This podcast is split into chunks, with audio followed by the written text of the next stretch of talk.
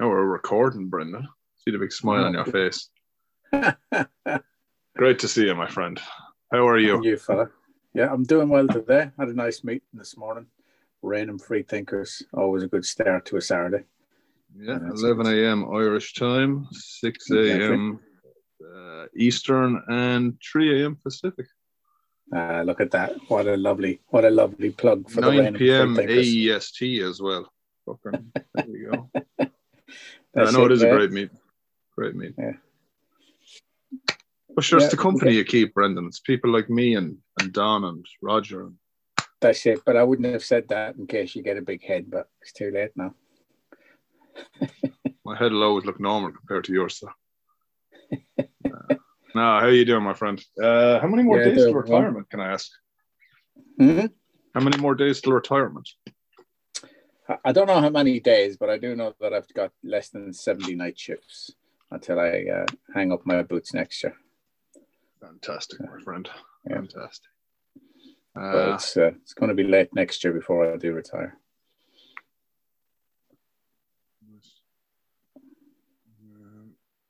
you want to tell us about yourself? Uh, where you grew up?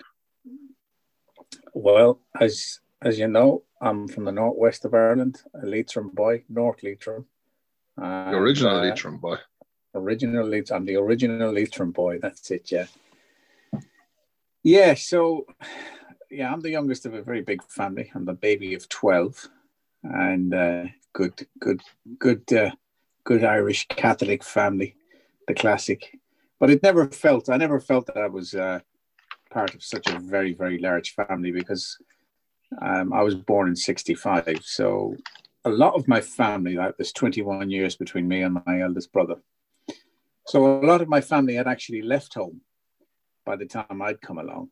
Um, so a lot of people assume that I was brought up in a home that was chaotic with so many kids running around, but that's actually not the case. There was actually a lot less of us actually um, left by the time uh, by the time I came around. So it was uh, it was quite quiet, really, that I can remember. Uh, So 21 was the age gap between you and the eldest. What was the one yeah, nearest to 21 you? years, yeah. So, yeah, they, 16 between me and my sister. yeah, Uh, it's mad because, like you're saying there, they had different lives. You know what I mean? Like, to them, they had, you know what I mean? yeah, they did, but it never feels that way. People always think that you've got something quite explicit to, to give or something unusual. But for me, what's unu- what, what might sound unusual or or uh, different to people isn't because, of course, once you've lived that life, that's that's all you know. That's all I knew. So it didn't didn't feel. It's now more than anything else that I look back and I think, oh, that's that's nice. Like my eldest brother, the one who's 21 years older, he's not just my brother, but he's a great friend as well. If anything, we've been getting closer over the years because his kids have now left home. Um, he's he's many years retired from his job, so it gives him more time, uh, if you like, to to not just be with his own family and grandkids, but it gives him more time to be with his own siblings as well. So we're actually, I, I find that I'm getting closer to, to that end of the family than than I might ever have been in the past. That's the only difference I can that I can could say, if, if you could call it a difference. But as a kid growing up, it just that was my older brother. Didn't make any difference to me, you know. That's all I knew. Did you idolize him? I used to look up to my brother Michael like he was a fucking god. Two of them, without a shadow of doubt. Not not the eldest, again because of you know a lot of them had left home. They were living over in the UK, where I'm living now. I'm living in London. Um, so a lot of them had left. In terms of kind of idolatry and all that, I mean, there was there was two of them who who uh, I would have looked up to a, a great deal, uh, huge amount. My dad died when when when I was only fourteen. So um, at that point, one of them, whether he wanted it or not, he had just come back from England that year. He'd lived over here in, in the UK for 12 years. And he came back in 1979 to Ireland. Um, our dad died in December of that year. So when my dad died, that brother um, I became very close with. Uh, and effectively, uh, whether he liked it or not, I latched on to him. And uh, fortunately, he, he was uh, he was in business himself, so he was able to help my mum out a lot. Um, so that was that was helpful. That was useful. That's the closest I would have come to idolizing anyone. Because again, when you're in when you're in family situations, you see everything that happens, you see everything that goes on. I'm not quite even sure that idolizing is is is the is the best word to describe it. Not in the same way as you you look at your favorite footballers and you see them scoring a goal. So that's all you know them for scoring goals on the on the pitch. you think they get put back into a little glass box after that covered in cotton wool. Your family could have had a football team, couldn't they? Twelve. Yeah, they could. Yeah, yeah definitely could. No United fan, aren't you? just one stuff. Hmm? You're a United fan, aren't you? Yeah, Manchester United. Just to make make that clear in case anyone gets it confused with Leeds United or any of the other Uniteds. no, you, you, you should have been a Leeds fan, fan, really, wouldn't you? That's you're of that age group and you're Irish. That's, that's what you should be. Yeah, well, there was a couple of kids that uh, that was in my village that were around the same age as me that were Leeds fans as well. The only thing I liked about Leeds was they had nice um, badges that you could sew onto your Wrangler, the Wrangler jackets. I think you're far too young even to remember them, are you? I do. I do know what they are. Yeah. Yeah. Nice. Yes. What did someone say to me the other day? It's like, yeah, you you better shut up, kid. I've got clothes older than you. I'm like, you should probably throw them out. Which is probably true. Yeah. But in terms of what we're probably the reason we got together today, in terms of drinking and all that, people always assume that a being Irish and second big families that there was always lots and lots of drink, but that was not the case with my family. Um, we did not have drink in the house, even even during Christmas and times like that. There was never booze in the house, and the few people that were drinking, it seemed that they couldn't handle their alcohol, and it was a taboo subject. Um, I think grandparents, but I can't be 100% sure. I think some of my grandparents may have had, certainly great grandparents. One of them, I think, owned a pub in Ballyshannon in County Donegal.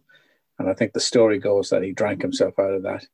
Um, I, I never asked and I never delved into the full details of it. But in terms of my own immediate family growing up, drink was something that wasn't looked upon as helpful or useful. And I hated it. I hated what alcohol did to people. Um, and I was, you may have heard me say this before, I was adamant that I would never drink.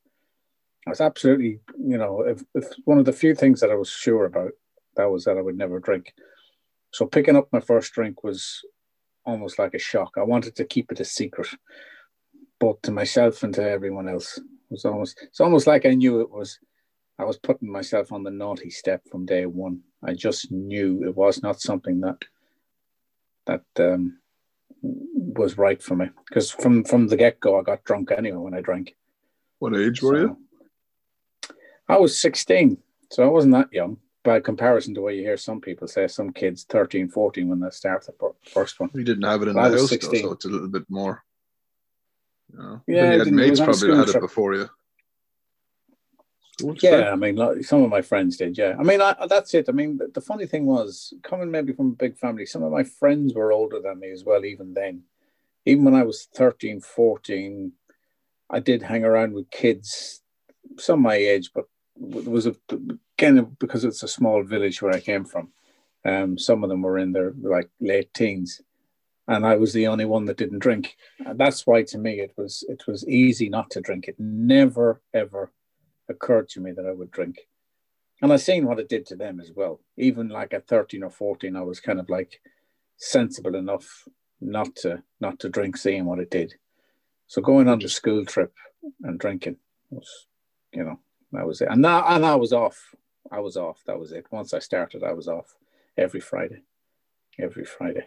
Did you smoke fags or whatever? Cigarettes? Never, never smoked. That's why I laugh. I said I'd never smoke and never drink. That's the gang we were in in school, although we weren't. We weren't. When I say gang, the group of kids we hung around with, we were in that group that didn't smoke. I think the kid, the class that were ahead of us smoked, and the ones below me smoked. But we were in a group that we didn't smoke. Mm. And that was it. It was cool not to smoke as opposed to smoking. What was your first drink then on the school trip or tour? Yeah, it was on the school trip. I'll never forget it. Some of Where my did you go? went into a North license. We went to Amsterdam in, in Holland. Nice. And you never smoked. oh, I would love everyone. I to didn't know see you went to smile on fucking your face there Amsterdam. when I said, Who the fuck gets to go to Amsterdam? In what the?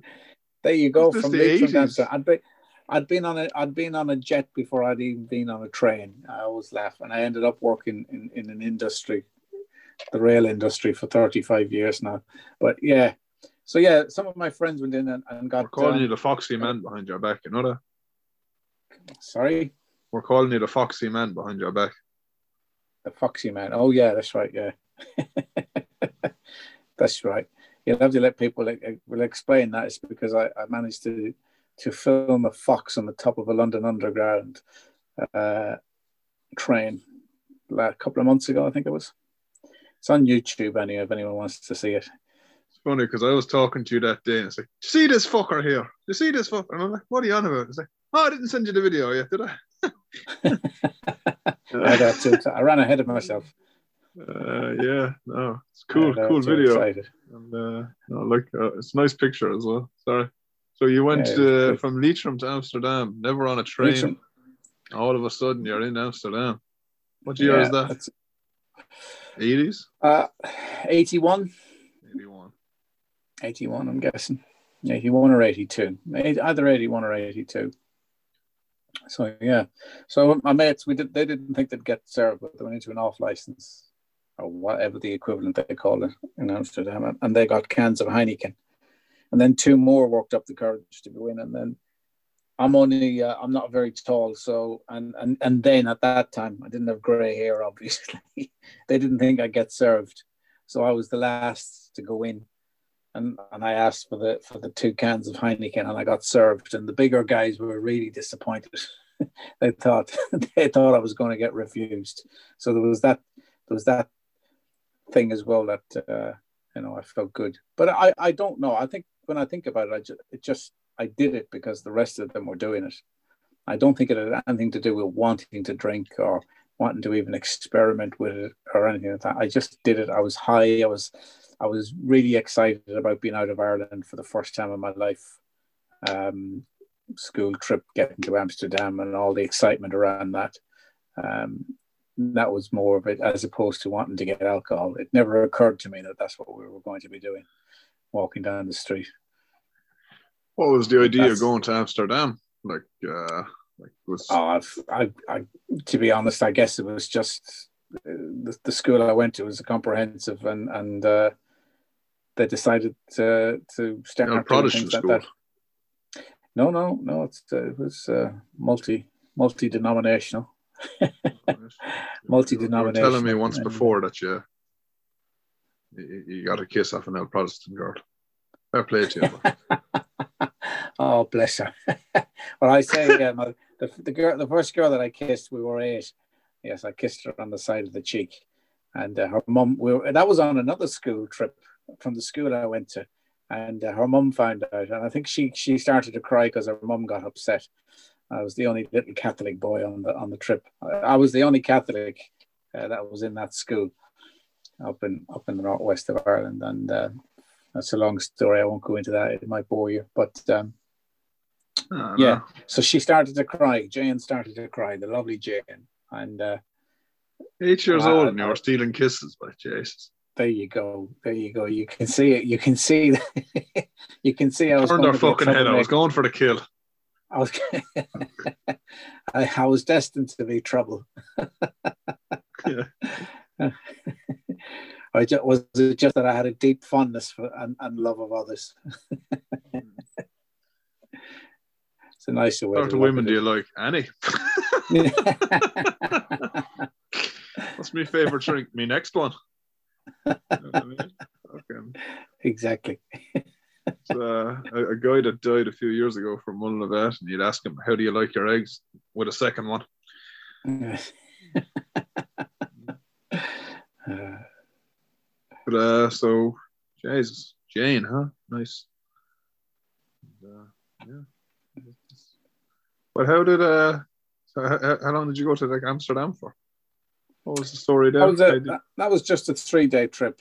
And um, yeah, I mean, yeah, it was nice to see Amsterdam when you're 16 years of age. And of course, when you're 16 on a school trip, you look and see the things. We went. We, they brought us to some museums, and we've seen that beautiful painting, Rembrandt's Night Watch. I can remember that. Uh, I've been to see see it since, and um, we went to the Hague, which is a beautiful. The Hague, of course, is the capital of of uh, the Netherlands. It's a sm- much smaller uh, city, and more of a large town, like a provincial town, and um, it's beautiful. The Hague is very nice. Um, but yeah, I guess the reason we ended up going there was uh, it was just a one-hour flight from Dublin, and it was on mainland Europe, so it was probably going to be there or Paris. So it just happened to be uh, um, Amsterdam that we went to, and that was it. Two cans of Heineken, and I was off.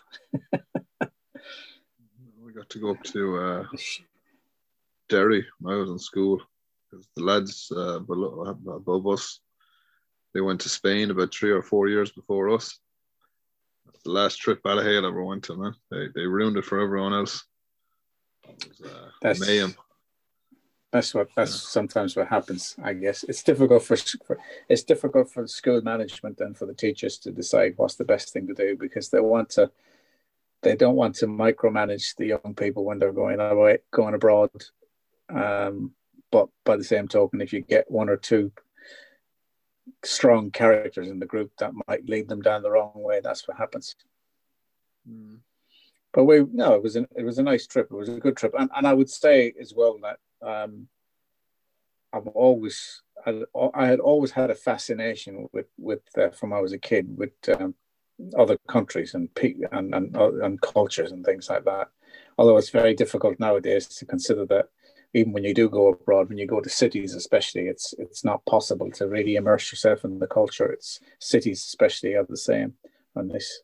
But I did. I mean, I can remember as a kid drawing drawing pictures of countries and then sort of talking about the the costumes they wore and the food that they ate and all that.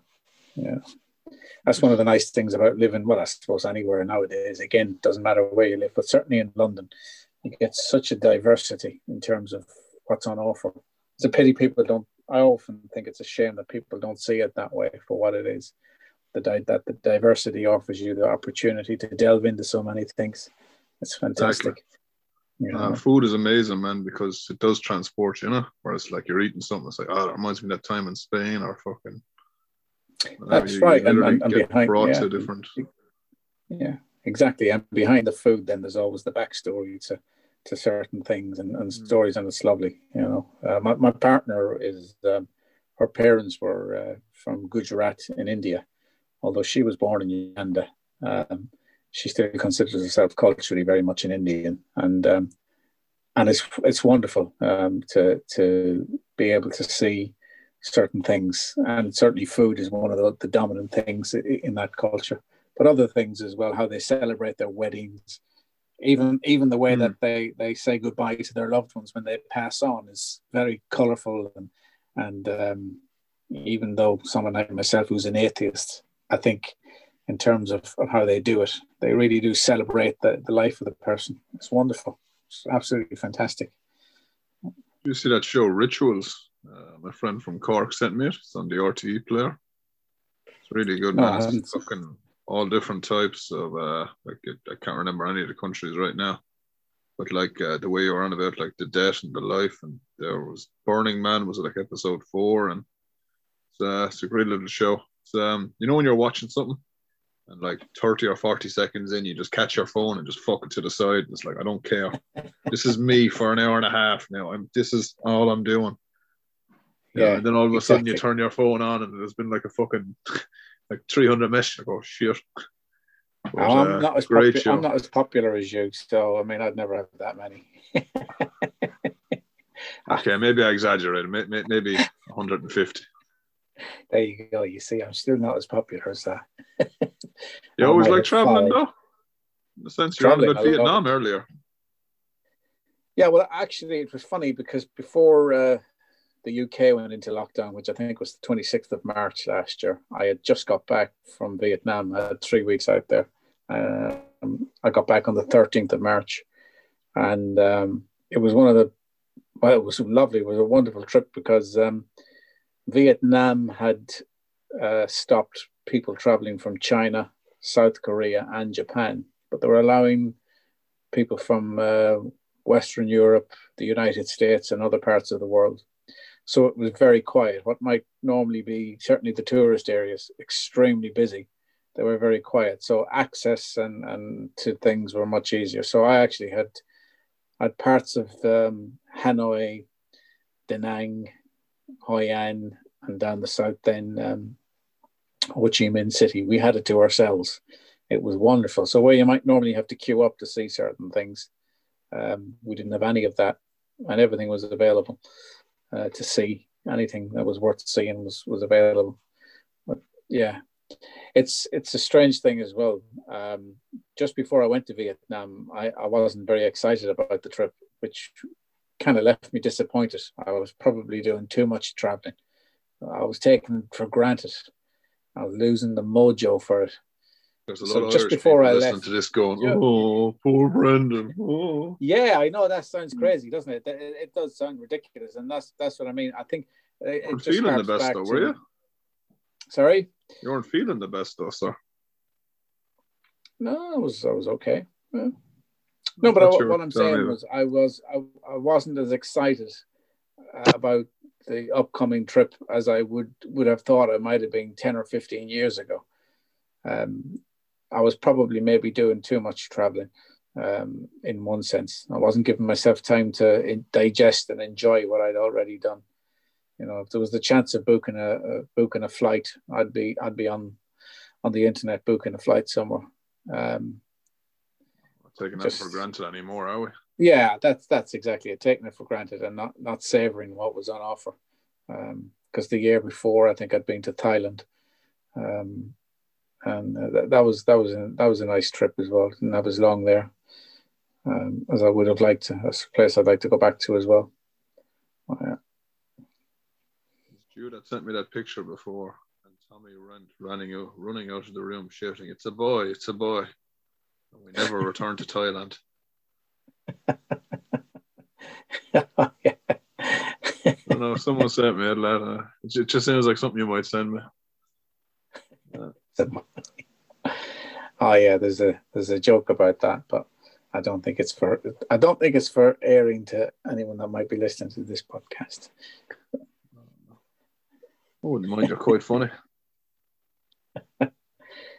Tell me this, lad. Um, do you believe it like it's a, a genetic disease, or do you believe it's just progressive, or yeah, I It's quite interesting. finally Good some question, hard hitting questions. No, I, I always thought, as I, I, I always thought that um, I read a book once when I wasn't that long around AA, and, and, and it was a book, believe it or not, that a guy had written about the amount, number of people through history that were probably alcoholics. And I remember, I can't remember the name of the book or anything, and, and um, he was talking about Henry VIII, and that a lot of Henry VIII's actions and behaviors would have probably uh, suggested that he was an alcoholic, along with some other very famous people.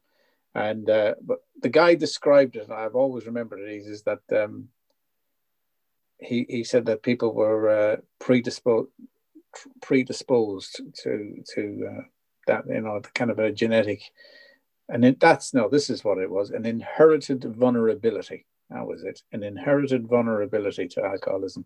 So I kind of latched on to that because because of my because of say if you like some of the, my my um, family history. Having said that, in the last in the last twelve months, especially listening to so many people from across the world, I still think that I did have a, an inherited vulnerability. But then, who hasn't? I think in many ways. I heard a, wonderful chair this morning, and, and it was very obvious from the person that they'd had a lot of trauma in their life. And so they turned to alcohol to ease a lot of the pain and, and the angst around much of the trauma they had. So I think that in addition to possibly being di- disposed to it, that sometimes people can nurture the illness as well. Um, I heard um, heard a wonderful guy. Um, he's passed away since he he, he worked in um, one of the clinics in, in, in the United States. Um, he was a, he was a, he's a doctor from originally from Dublin, his wife's a, a very well known actress in, in, in the United States. And um, he, he did a wonderful um, workshop in Spain at a convention I was at years ago. And he talked about that for alcoholics that would be predisposed, that when they have a drink and they have sufficient amount of drink in the body, that it's almost like a, a default switch in some part of the brain. I mean, he would have been getting into the neuroscience of it, uh, and and not too deep at the time for the workshop because we were all lay people there. But he spoke about a default switch, and it remains there, and it will never, it can never be corrected. Um, now, how far? That's about fifteen years ago. How far neuroscience and the understanding of alcoholism and addiction in general has gone since that, I'm not too sure. It's some, certainly something worth um, looking up. But um, yeah, that's that's the way he explained it, um, and it was fascinating to listen to him to talk about some of the, not just the psychological things that happen, but the, um, the neuroscience and the biological and physiological things that happen in our body. But to answer your question, to summarize it, I think I certainly had the the inherited vulnerability to it. Um, and and one and that was it. I was away you know.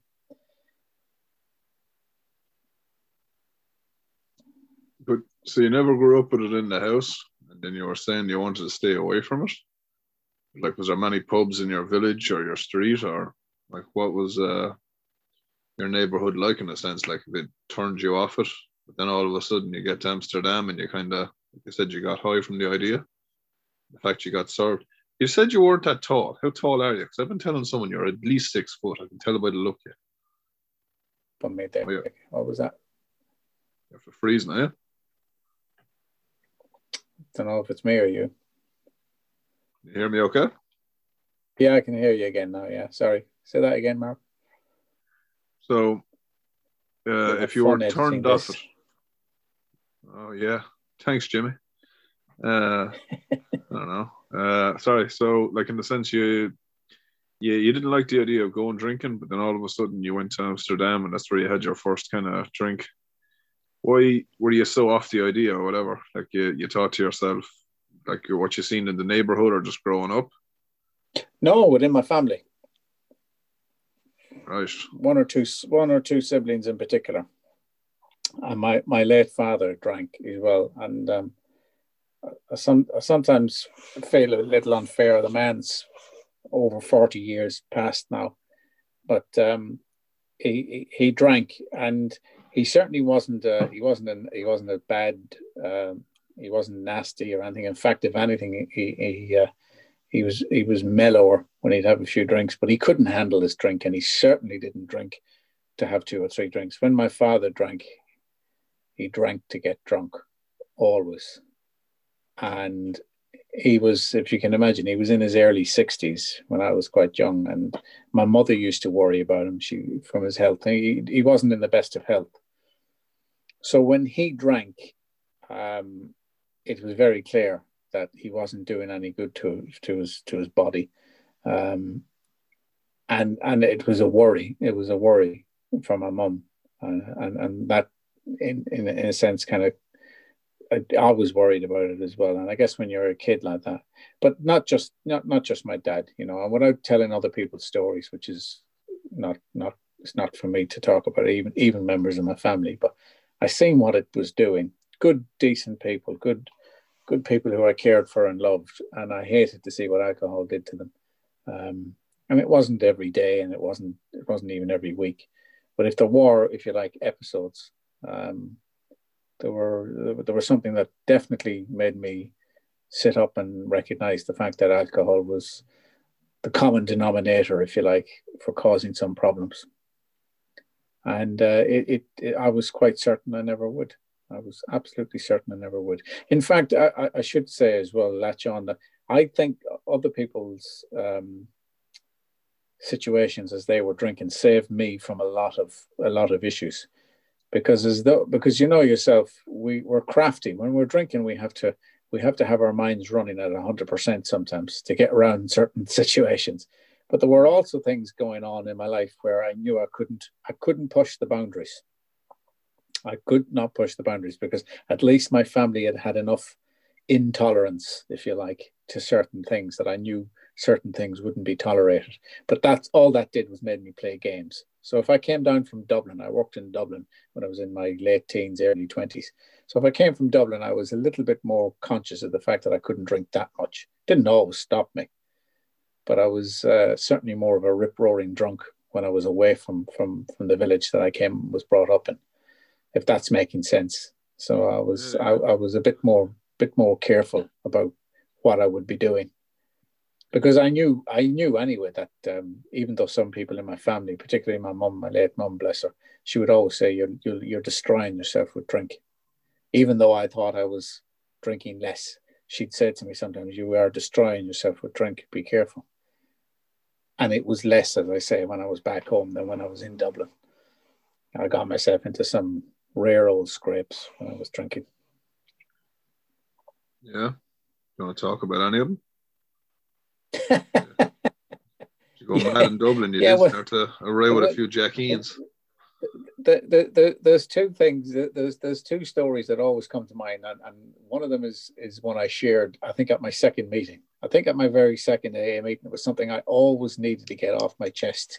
I was kind of straight in there, do, doing the confessional, and it was um, I uh, I I worked with a lady who was I'm I'm five foot four, but I worked with this lovely lady. Really? Her name was Elaine. Jeez, I would have put yeah. a foot on you. Oh, there you are, you see. And and uh, her name was Elaine. I, I believe her, you name, her name might have been you see, Elaine Elaine Dunn, I think was her name. And uh, maybe I shouldn't be saying her name, but um, she was six foot and I and I fell head over heels with Elaine. And we were we were drinking. She was she taught me to actually drink Guinness with whiskey chasers when I worked in, in, in County Wicklow. So we'd go out and we'd drink. I worked for An Post, the post office that time. And uh, so Elaine had a boyfriend, but he wasn't he wasn't a particularly nice guy. So I, I left a nightclub at about one o'clock in the morning in Bray in County Wicklow one Saturday night. And I met I met Elaine's boyfriend and I proceeded to tell him that he really wasn't wasn't good enough for, for Elaine and that she'd be better off with me, or words to that effect. And surprisingly, he didn't agree with me.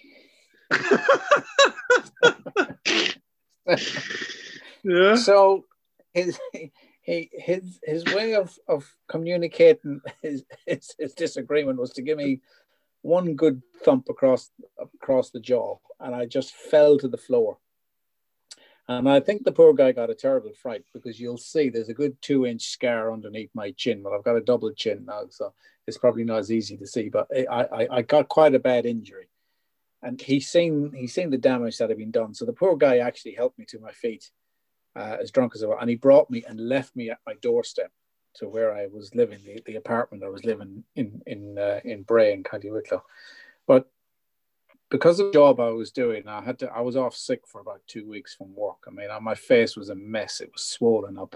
And actually, there's a there's a little side story to this. When I went back home to Leitrim, my uncle, who was alive at the time, came to my house, and I opened the door, and I, I did look a little a little like Elephant Man. I really did not look very good.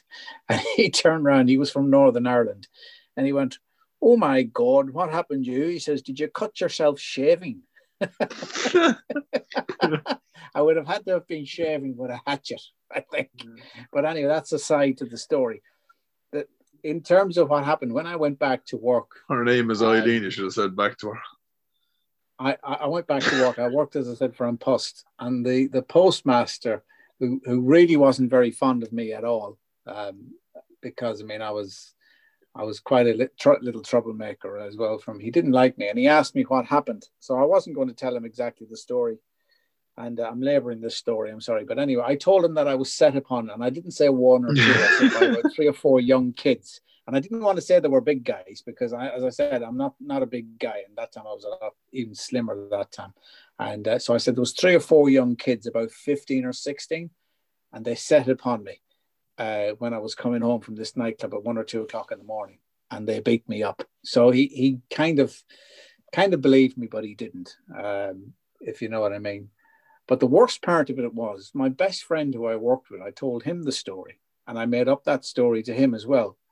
And he he came from Bray and Wicklow. And then about two weeks later, he came into the pub all triumphant to say that he and his friends had actually recognized the kids down the front, the seafront, from the descriptions I had given.